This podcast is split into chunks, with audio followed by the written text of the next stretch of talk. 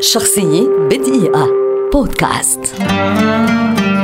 ليتل ريتشارد مغني كاتب أغاني وموسيقي أمريكي ولد عام 1932 ويعد أحد أبرز أساطير موسيقى الروك أند رول عبر التاريخ. ينتمي ريتشارد لأسرة كبيرة وقد بدأ الغناء منذ صغره لأنه أراد التميز عن أشقائه حسب تعبيره.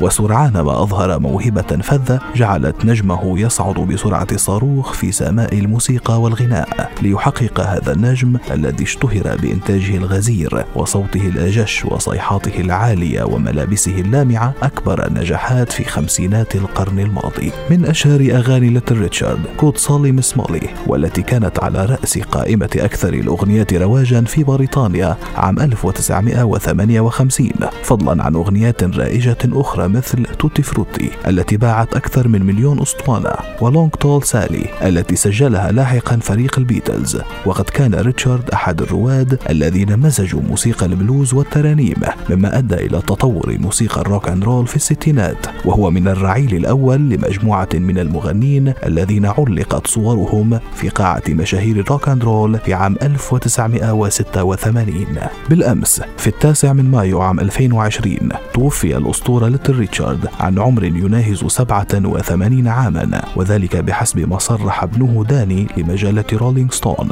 والغريب أن أسباب الوفاة بحسب قول ابنه أيضا لا تزال غير معروفة.